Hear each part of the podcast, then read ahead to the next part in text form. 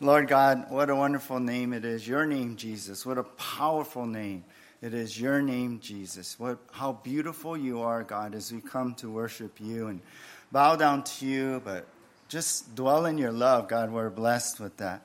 And now as we open your word, Lord, our Bibles, God, we ask that you would bless, anoint it, speak to us, God.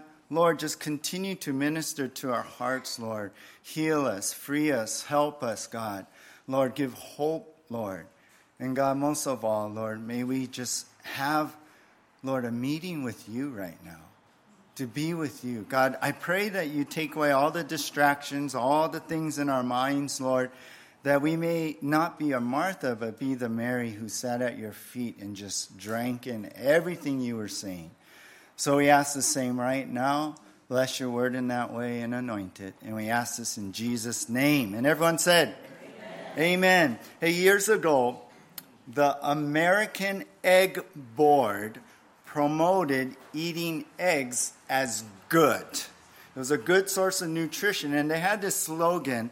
They had this slogan that went, "The incredible edible egg." Well, everyone got ecstatic. I heard some laughs. I'm not done yet, though. Unfortunately, in nineteen seventy-seven, the government started recommending that low-fat, low-cholesterol diet was more healthy. So eggs were marked at that time as unhealthy. In other words, eggs were bad. So breakfast changed because they were egg-siled. But then in twenty thirteen, around there, twenty fifteen, twenty thirteen, the American Heart Association and the U S Dietary Our guidelines had changed. Listen to this. Along with a study in twenty eighteen that showed that, I quote, dietary cholesterol was not a nutrient of concern. So, in other words, eating eggs was officially good again. Of course, the chicken farmers got real egg-cited. Yeah, right on, yeah. Now, just three years ago. Now, this is crazy, right? Eggs were good, eggs were bad, eggs were good. But just like three years ago, in the Journal of American Medical Association, they flipped all this, what was recently done, uh, saying eating an egg a day is linked to a higher risk of heart disease after all. So look at this now. Eggs were bad once again. I don't know about you, this is all too exasperating. Yeah, all right. I'm getting you guys, right? So isn't that interesting, right?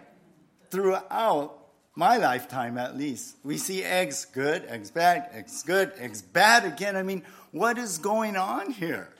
I mean, is it good for you or is it not? I mean, what are the experts saying? Why, why do they keep flip-flopping? What's going on? What is the truth, right, about eggs? One article answered uh, in, in their, their title of the article, it, it said, um, eggs, it's complicated. It's like, okay, yeah, that's an answer. Another article said, Ex- experts can't, experts, sorry, experts can't agree. Isn't that crazy? So it's good, bad, good, bad, good, bad. Could you imagine if God did that? If God took some truth, and first it's, no, this is good, this is it. Then all of a sudden he flips, say, oh, no, no, it's really bad for you. Don't, don't, don't do it. And then he flips, no, it, you know what, I thought about it, and I think it's really okay.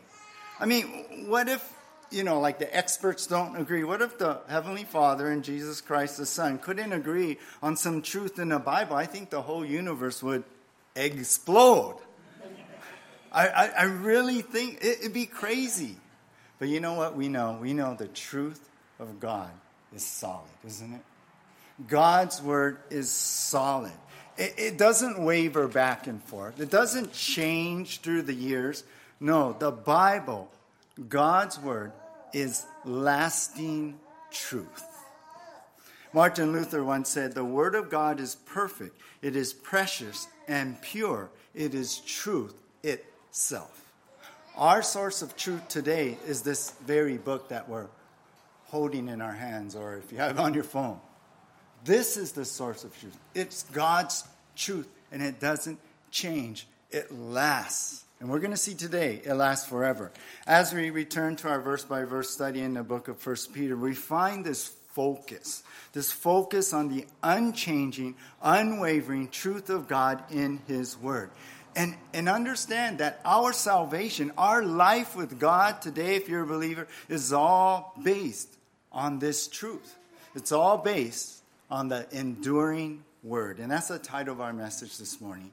The enduring word, the enduring word. Now we're going to be studying First Peter chapter one. We're going to back up a little bit from last week, but the second part of verse twenty-three to verse twenty-five, I'm going to actually finish this chapter today. Now in the in these few verses we're going to be looking at, we're going to see three things, and this really wraps up into our points. And so our headings here this morning is this. Number one, the quote-unquote go-to for life. That's the enduring word. Number two, we're going to see the guarantee from God that it is the enduring word. And number three, we're going to find if this is true, then the gospel is true. So that's our outline. The go-to for life, the guarantee from God, and the gospel is true. So let's begin here. Number one in our outline, if you're taking notes, the quote-unquote go-to for life, the go-to for life. And as I mentioned, we're going to back up a little bit. I know we, we covered this last week, uh, the end of verse twenty-three, and I mentioned that we're we're like overlapping here, we're kind of connecting here. So we're going to back up just a little bit to the last part of verse twenty-three. And so let's take a look at that right here. Right now, First Peter chapter one, verse twenty-three, the last part of it says, through the living and abiding Word of God. We're going to stop here. Now we begin this morning, mid-verse. We begin with Peter writing how through, basically, the Word, the Word of God, believers, if you remember last week, have been, the first part of verse three, born again. We've been born again. Remember, believers are new creations, Second Corinthians five seventeen. You remember, we're we're new people now. We're new a new person when we come to Christ. The Holy Spirit comes, regenerates us, frees us from the bondage of our sinful flesh, and we become this new person. God makes us into this new person so we can live for Him. And in particular, in our passage last week, it was all about the mission to love. That was the title last week, the mission to love. And we learned that we now have the capacity, because we're believers, we've been freed from our own sinful self, that we're new creation. We have the capacity to actually love unconditionally, love like how God loves us. And he's, he gave us the command. Remember, outline last week was the capacity, the command to love one another, the character, we are to love fervently, right? Stretch to the limit, go for it, go all the way, go all out in loving one another. And our last heading was the consistency. We need to be consistent with who we are now, being born again believers, being believers who are a new person, having this com- capacity, hearing the command, and being able to even love with, uh, in that character with a fervent love. So all this is done through the Word of God. All this has happened. Our salvation, the ability to love is through our salvation, and that came through the Word. And that's what Peter's really starting to, or, or putting into this and what we're starting to get into. Remember Romans ten, chapter seventeen says, so faith comes from hearing, and hearing the Word of Christ. So we we hear the Word, we see the Word, we hear it, we put our faith in it, and then we're saved in the truth of that. So here's Peter, we're starting out, okay, it's through the Word. And so this Word, Peter describes it with two words. And the first word we see here in verse twenty-three, once again, through the living Word of God. Now, that means the Word of God is alive. It's not dead. Yeah. Listen, it, the Word of God, otherwise known as the Scriptures, otherwise known as our Bibles, the Bible, it's not just some collection of words, yeah, from some ancient writers. It's not this ancient book from long ago, dead writer guys, you know. No, it's actually alive. It's actually dynamic. It, it actually speaks to us today. You know why? Because it addresses issues that we live through every day. It, it it it actually speaks of things that maybe we're going through, what we need, or what explain things about us, about God, what's happening right now, today. So that means God's word is alive. It's living.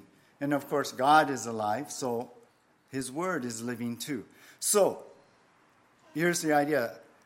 When Peter says the word of God is living here in verse twenty-three, it means the Bible is relevant for today. That's the key word. The Bible is relevant for today.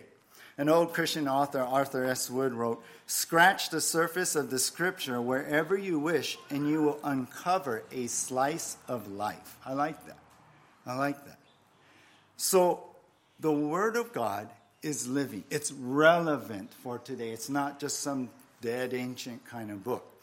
There's a second word that Peter describes the word of God, and that is the abiding word of God, through the abiding word of God. Now, the original language here in the New Testament is Greek, and the Greek word here is meno. And the word meno speaks of this, a state it, it's in.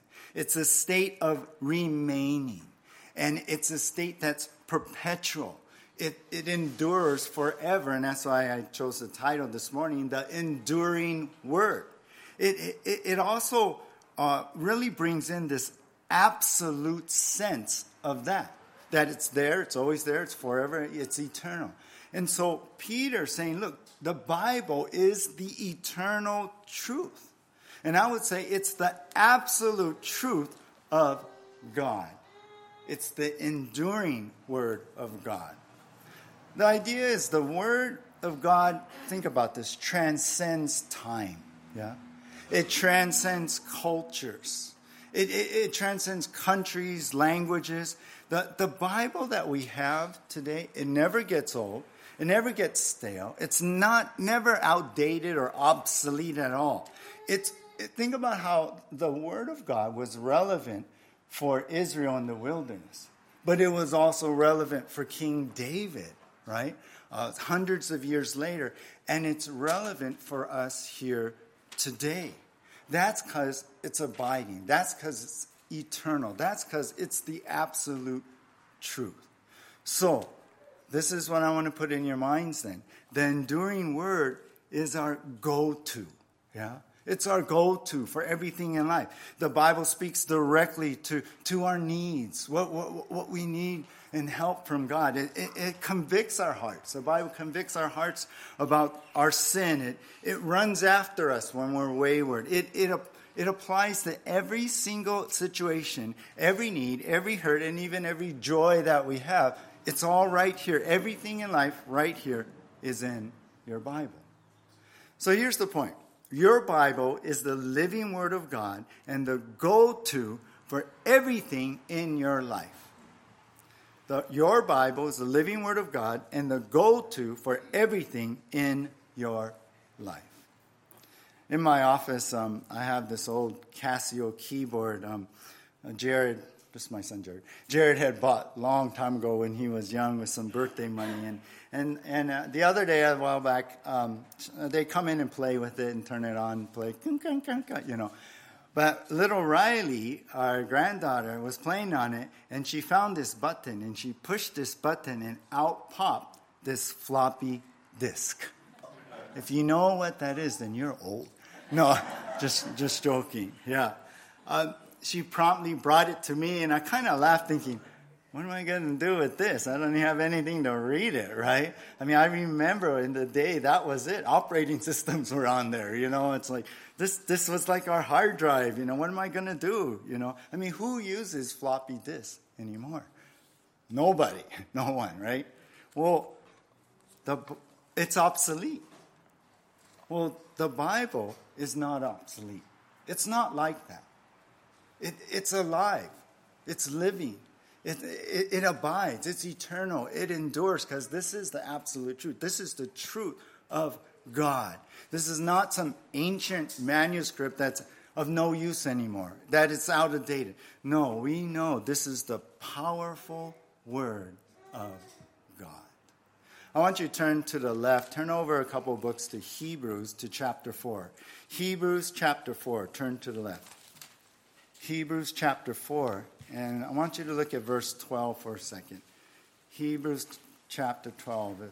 Just uh, go to one book, James. The next book is Hebrews. And look at verse twelve.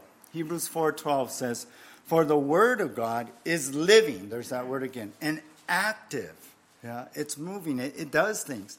"Sharper than any two-edged sword, piercing to the division of soul and of, of spirit, of joints and all marrow, and discerning the thoughts and intentions of the heart." The writer of Hebrews talk, poetically is talking about how the, the, the word of God cuts the deepest. It goes the deepest into the deepest recesses of, of our lives, of our soul, of our spirit. It goes into the very essence of us as human beings. It, it speaks to those areas. Where, and where it seems impossible, even to, and poetically it's talking about even the hard bone it can cut through. It can get to the marrow of that soft marrow in the bone. So the word of God, like surgically and strategically, can go where no knife can go and speak to our hearts and address our needs and and and, and help us with our, our, our sin and our, our, our what we our salvation. That's what he's saying. This is the word of God, and this is explained today. Today. Now, how can that be? How can this book, how can what was written here help us in that way? How can it be, be alive in that way where God uses that to speak to us? Well, in Second Timothy three sixteen, you guys know this, right? All scripture is inspired by God. The E S V actually puts it as breathed out, which is the literal translation of that. It's breathed out. In other words, God has communicated his truth right here through the scriptures that we have. The, the Holy Spirit will speak to us. Maybe you'll hear God speaking to you, convict you through a sermon or a song or a prayer. But you know what the number one way is? Right here. In this book. The number one way that God speaks to us is right here. I believe God put it together in a book so it would be objective. You know, we can, we can eat, have pizza late at night and then think kind of crazy things, right? But here, black and white, on pieces of paper, in words, outside of ourselves is God's truth. And that's why he gave it to us this way. So we can look to this and say, oh, what I'm thinking, what I'm feeling, is it true? Oh, well, it doesn't say in the Lord, in the, in the Word of God. So we can filter things out in that way. And that's why here at Calvary Chapel, we study the Word of God. We go through books, book by book, verses by verse by verse, so we can understand the Word of God. You know, my passion is that you would understand the passage we're in today, and you can go home and read it and say, okay, I understand it. And if you can connect to the Word of God, you know what? You can connect to God yourself. You don't need me. You don't need me. You have the Word right here. This is how God speaks to you. So get into the Word. If you haven't been, this is a, an important message. It, God is saying, hey, look, this is the enduring Word. This is your go-to in life. What do you go to when you have problems? Do you go to another book? Do you turn on some YouTube person on there or something? You know, it should be this, because God created us. God created this world. God created how we function. And he knows exactly how to help us in our time of need. Do you believe that the Bible is God's Word? Then go to it. Do you believe that, that the Bible can speak to us today? Then why don't you go to it? Do you believe that his promises are true? Then go here. Pick it up. Learn it. Learn why they're true. Do you believe the principles that we find, the biblical principles from God, do you believe that that is the right thing to do? Then we need to learn that even more in detail. Remember, God's not dead, right? He's surely alive. He's living on the inside, roaring like a lion. God's not dead, right? He's alive. We understand that. And so that means this book is alive. And this book we have in our hands is relevant today. Just as it was for the ancient people, one hundred years ago, yesterday, last year, ten years years ago, it's relevant today for you and I. So get into the Word. All right, so number one, the go-to for life. Let's go to number two in our, our outline. The guarantee from God. The guarantee from God. So we look at our Bibles. Let's start looking at them differently, reverently, preciously. And we can, because God is going to give us a guarantee here. Uh, we're going to be covering verse twenty-four through twenty-five, just the first part of twenty-five. The first part of twenty-five. But first of all, let's take a look at verse twenty-four.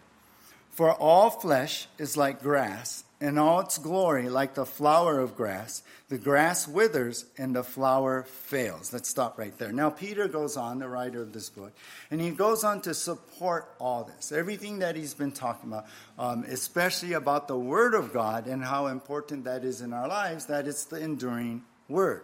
So he supports this by basically quoting Isaiah forty, verses six through eight. He skips a little part of verse seven, but, but basically he's quoting. It's like when I give you scripture to support some things I'm saying, it, it, he, he's supporting it from the Old Testament, which is what he knows. So this is really taken from Isaiah forty, and he begins and he says, for all flesh is like grass. When he's talking about the flesh, he's talking about human beings. And so he's saying people, all the human beings, were like grass.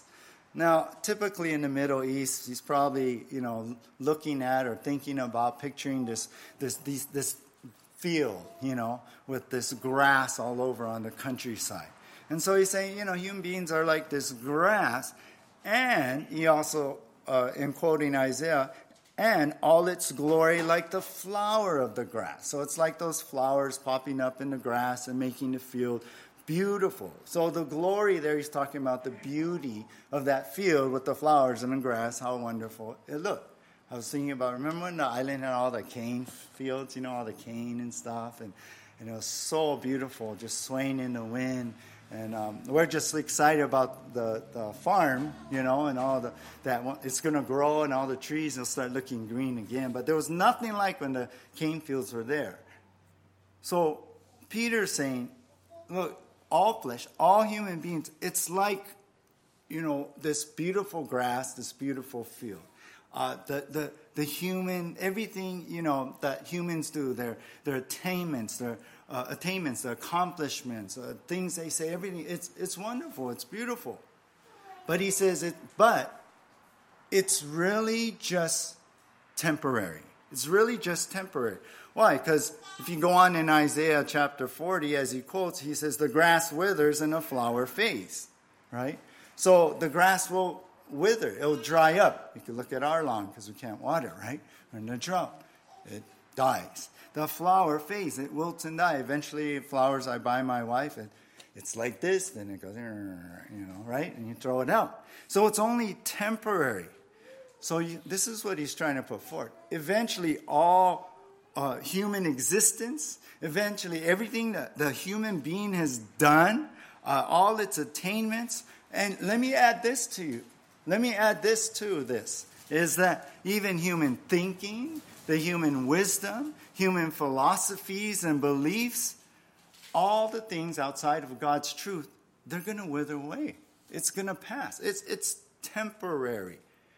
I think about how in Ephesians four fourteen, where the Apostle Paul wrote, so that we may no longer be children, tossed to and fro by the waves and carried about by every wind of doctrine, by human cunning, by craftiness and def- deceitful schemes. And I think about there's there's so many ideas and philosophies that we come up with. And some of them, oh yeah, it kind of makes sense. But Paul's talking about these false teachers who come in and try convincingly say, no, this is really the way to God. Or no, no, no, you got to go back to Judaizers. Yeah, you got to go back to the sacrifices and also believe in Jesus. You got to do some works. You, you got to say a special prayer and also have Jesus. And so this is what Paul is talking about in Ephesians four fourteen. It's about every, you want, don't be tossed back and forth like, is this true? Is that true? Eggs good? Eggs bad? What? Are they good? You know, that kind of thing with every wind of doctrine about eggs. You know, it's not about eggs, but you know what I'm saying, right? So in that sense, in this human philosophy, thinking, and beliefs and things, and, and even the attainments, maybe there's some great religions that have grown up in that way, and I'm just applying it that way. You know, Peter's like, well, that's what people are. That's what our, us human beings are. It's, it's only temporary. It's going to pass away. It's going to wilt. But then look what he says in verse twenty-five. But the word of the Lord remains forever. And we'll stop there. Isn't that great? He finishes quoting Isaiah forty by saying, the word of the Lord remains. That word remains is the same Greek word meno that we uh, was translated abiding in our in the E S V here. It remains. It's enduring. It's this absolute truth. The word of the Lord is eternal. The word of the Lord is is it, it's going to last no matter what. It's not going to change like good and bad and good eggs. This here, right here, what you're reading in verse twenty-five, but the word of the Lord remains forever. You know, it's like that label, you know, on your products that say guaranteed. This is the Lord saying for your Bible, your Bible is guaranteed to be the truth, to be the absolute truth. It will stand the test of time. It will go through different cultures and ages. And no matter what happens in world history, the word of God is going to stand true. Its truths, its principles, everything is going to outlast any other book, any other writing, any other document in the whole world. Because this is God's word. You know, your Bible here, and here's some little Bible facts. Your Bible here contains a total of sixty-six books, thirty-nine in the Old Testament, twenty-seven in the New Testament. And um, we have a few of these left, but on the back table.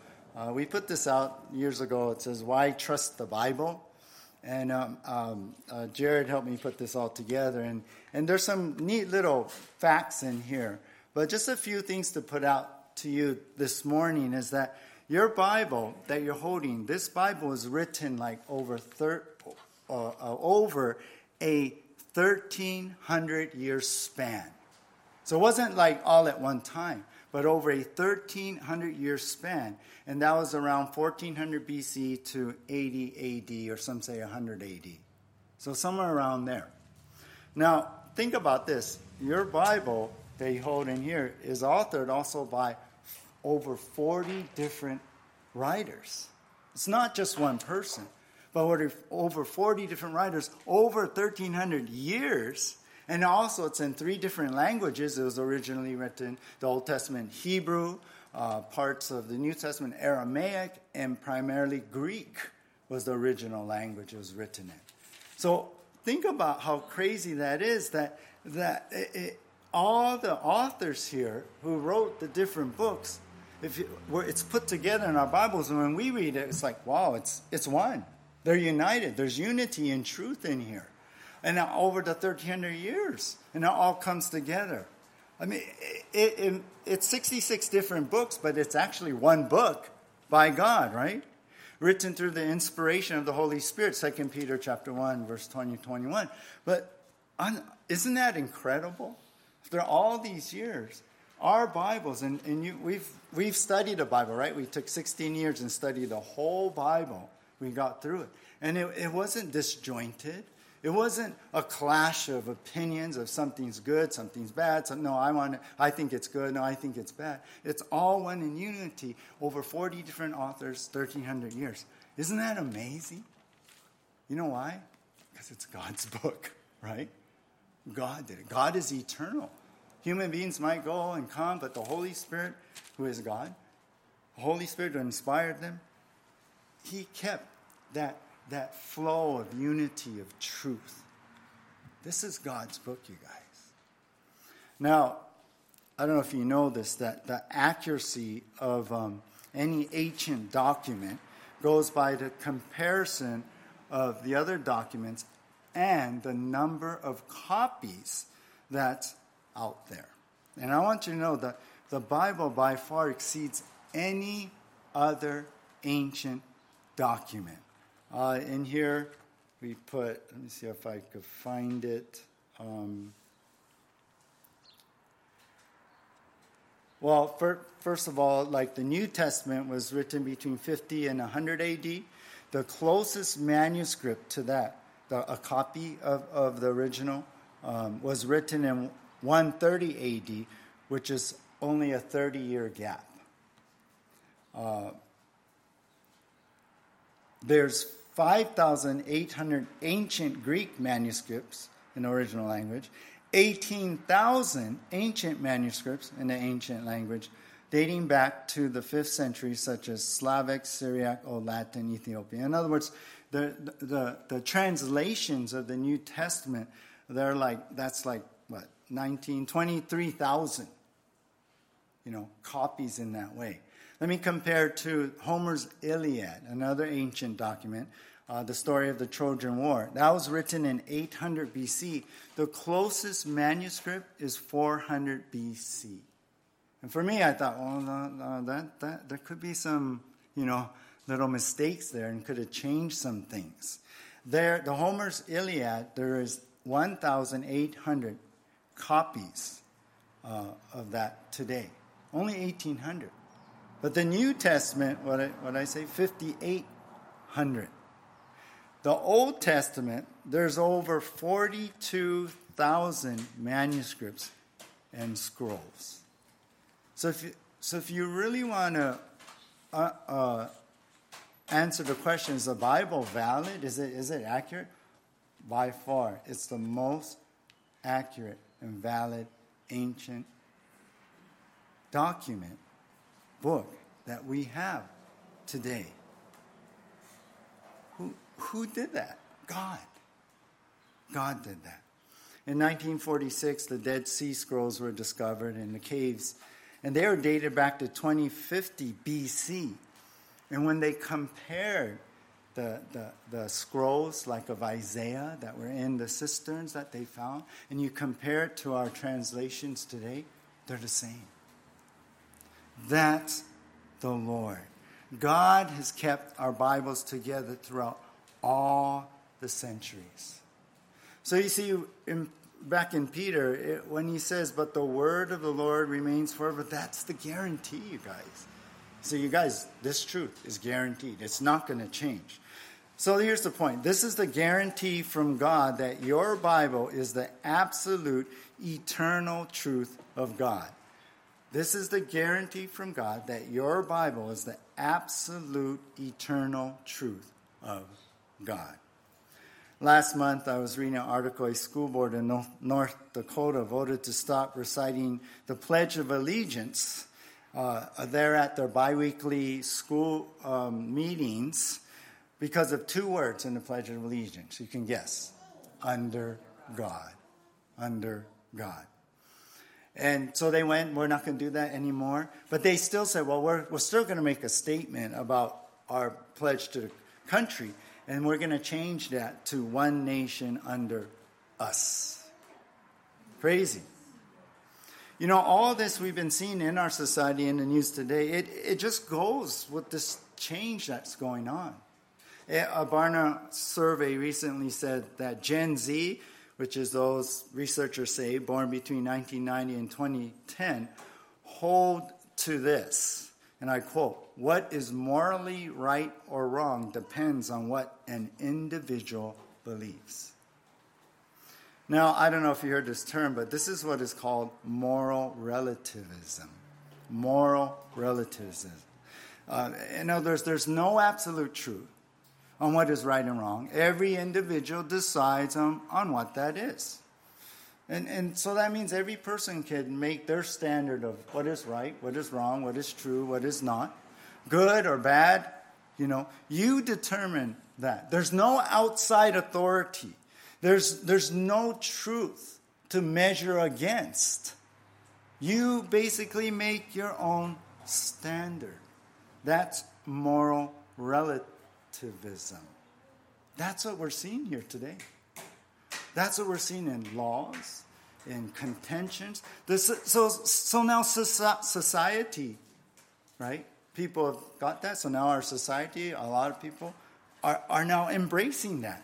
And so now a group, right, of people, whether lawmakers or or if you vote, everyone votes a certain way, a group of people decides what goes, what is right, what is wrong, what is what is a life, right? What is not a life, a baby. It's no longer a standard or anything. It's now a group of people. They decide what goes. And you know what? Everyone who doesn't go along is marked as bad, extreme, crazy. Because you're not going along with us. We've decided that this is right, wrong, this is truth, this is not truth. Society now pushes, you know what, really, the other problem today is personal freedom. Yeah, I can do what I want, when I want. There's no rules, just my rules. Yeah, right? My body, my choice. Right? And then that flows into everything that they do, everything in life. This becomes the new standard, the moral character. And so there is no absolute truth.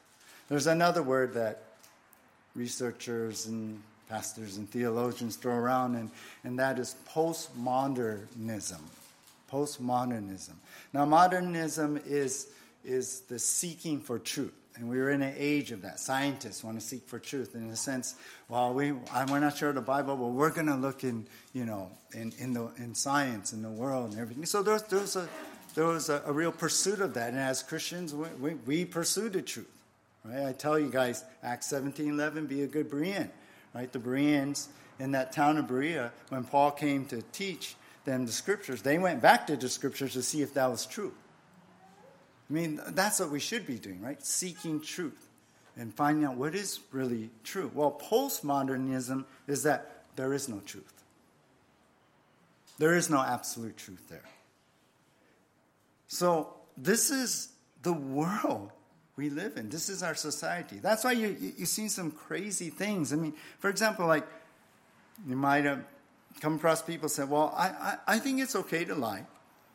As long as it benefits me or benefits someone. I mean, it's kind of like the, the, the end justifies the means kind of thing. But it's okay. And in my truth, in, in my moral uh, standard I have, it's okay because it, there is no real absolute, but this is my truth, so it's okay. But the question is, what does God think, right? How do we know? It's right here in the Bible, right? I think what we're seeing is what was written in Isaiah chapter five, verse twenty.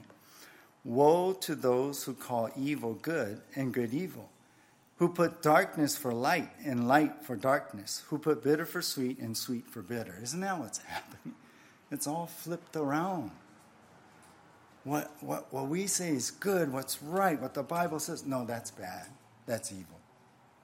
No, this, this, that, that's not right.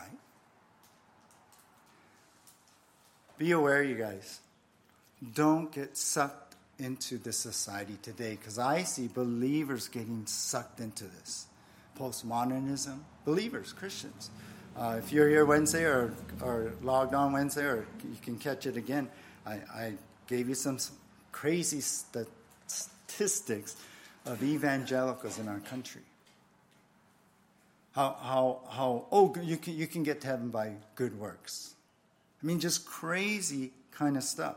So believers, we're, even believers today are getting sucked into these things and putting together their own reality, their own truth, creating your own truth. Because, you know what, as human beings, we want to see things as we want to see them, right? And we want we don't we don't want to be shamed about it, so we're going to, no, this is right, this is true. But remember, the word of God will endure forever, right? It endures. This is the lasting word. All this crazy ideas, it's going to fade. It's going to wither and die. But what's going to stand forever is the word of God. So hold on to this. No matter how hard it gets in our world, hold on to this. No matter, you may, you may be pointed out. You, you maybe someone will get hostile against you, but you know this is the truth of God. And you hold on to those things. because this is what will endure. This is the enduring word. All right, well, we see number one, the go-to for life. Number two, the guarantee from God. And now number three in our outline, the gospel is true. The gospel is true. Now, this is the last part of verse twenty-five, and it says here, and this word is the good news that was preached to you.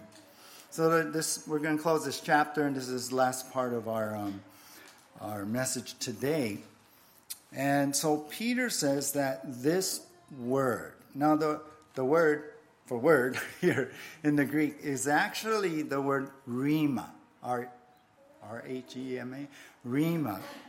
And it is it, it really means a specific statement from the word.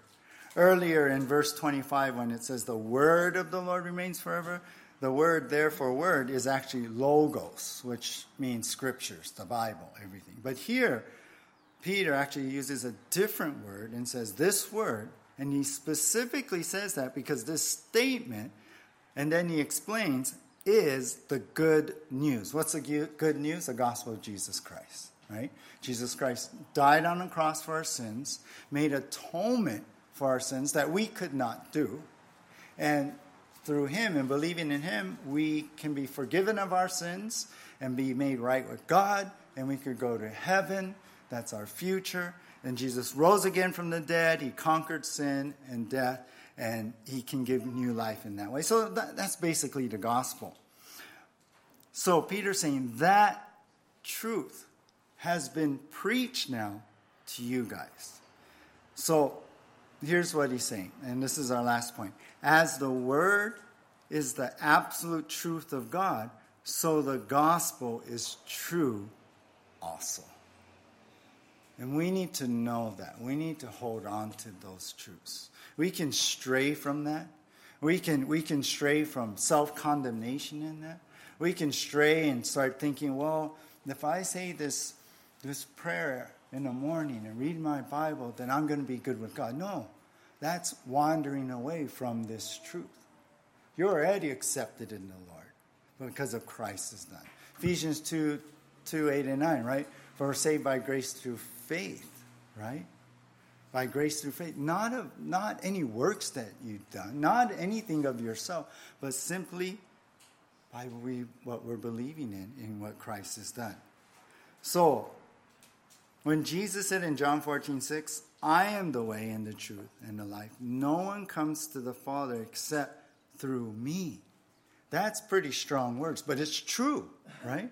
It's true because there's no other way to God. There's no other religion. There's, there's, there's. It, it's not like, well, all, all roads lead to Rome thought. And that, let me tell you, that's what I mentioned Wednesday, that Christians are drifting from that, from from thinking Jesus is the only way to, oh, no, other you can get to God through other religions. But we have to know that the gospel is true and is the truth, and we got to stick to that.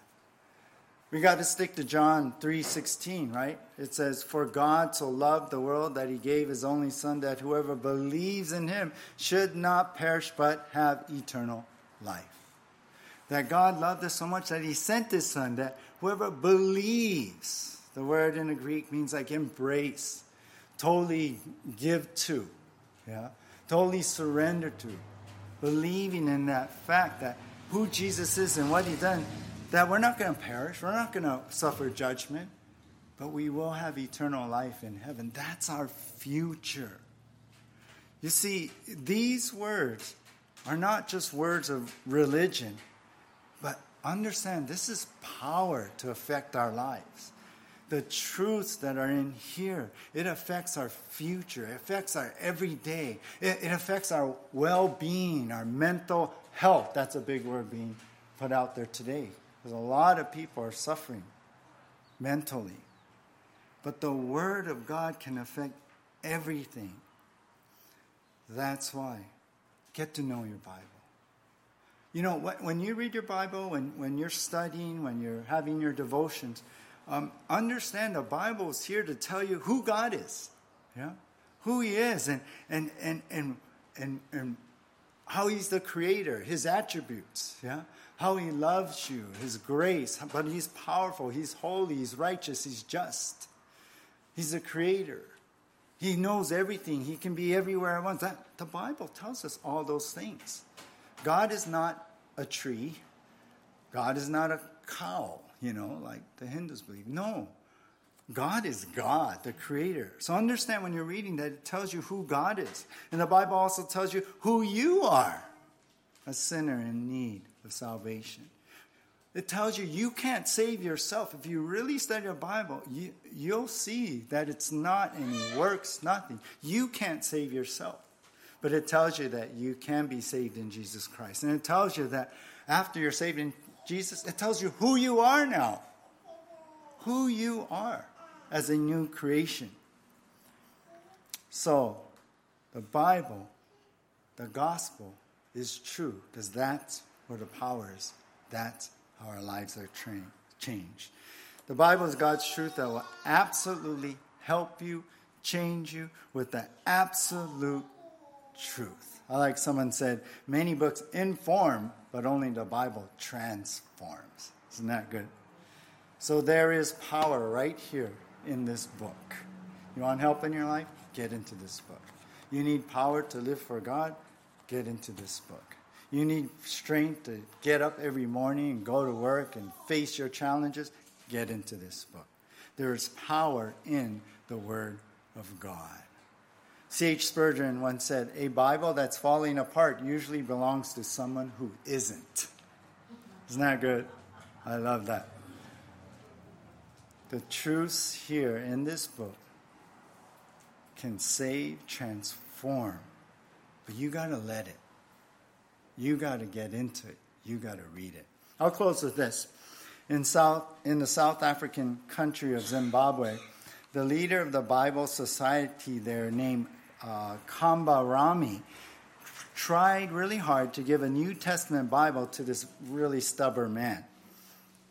The, when he tried to give him the Bible, this man blurted out in defiance, saying, if I take this, I will only tear out a page, roll the pages, and use them to make my cigarettes and smoke them. Well, Kambarami calmly replied, well, just promise me this, that you'll read the page before you smoke it. And so the man said, okay, all right. He agreed.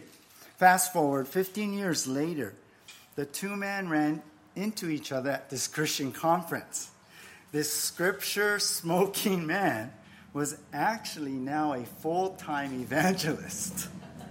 So Kambarami was just in awe. He's like, whoa, what? In shock. He's, so he asked him, well, well how do you, how did this come to be? How did you become saved? So the man explained, well, I smoked Matthew, and I smoked Mark, and I smoked Luke. But when I got to John three sixteen, I couldn't smoke anymore. And he accepted Jesus. And he said, my life was changed from that moment on. I love that. That's the power of the enduring word. Let's pray. Lord, thank you so much, God, for your word. God, it's so rich, so deep. We could keep going on. But, Lord, we thank you for how you speak to us through your word. God, we love you. We want to know you in a better way, God. Lord, I... the mission of this church is to love you, and I know it's through your word. The mission of this church is, is to love one another, and it's through your word. The mission of this church is to love the lost, and it's through your word. And the mission of this church is to love the word. And so, God, I pray for each one of us right now that you would give us that hunger for your word, that you would stir our hearts up right now to love your word, to, to cherish, cherish it, to reverence it, God, because it's you, it's your word. You gave it to us. You kept it all together throughout all these centuries so that we would have it in our hands today and hear from you and be able to, to be helped. So, Lord, forgive us for neglecting your word. Forgive us for our neglect, our dusty Bibles, God. But, Lord, we want to pull it off the shelf now, God. We want to learn. We want to grow. And perhaps that's the reason why we're not growing. Perhaps that's the reason why we're living defeated and stressed out lives. Perhaps it's because we haven't been in the Word, and God, we want to make a commitment to you today, right now, to say, Lord, we want to be in your Word. Let your Word become everything to us. Let your Word be our source of life, our food that nourishes our soul. Let your Word speak to us every day, specifically to challenges we face, where we are in our walk with you. May it address our fears, Lord, our Our, our our worries, God. Let it address our uh, how to stand against the enemy, the devil. Let your word just show us who you are, and let the promises of your word comfort, give us hope, and encourage us. And may we see the power of the word come alive in our lives and see the miracles happen every day because we're in your word. So, Lord, I pray that you would set our hearts on your word right now by your Holy Spirit. And I ask this in Jesus' name. Amen. Let's all stand.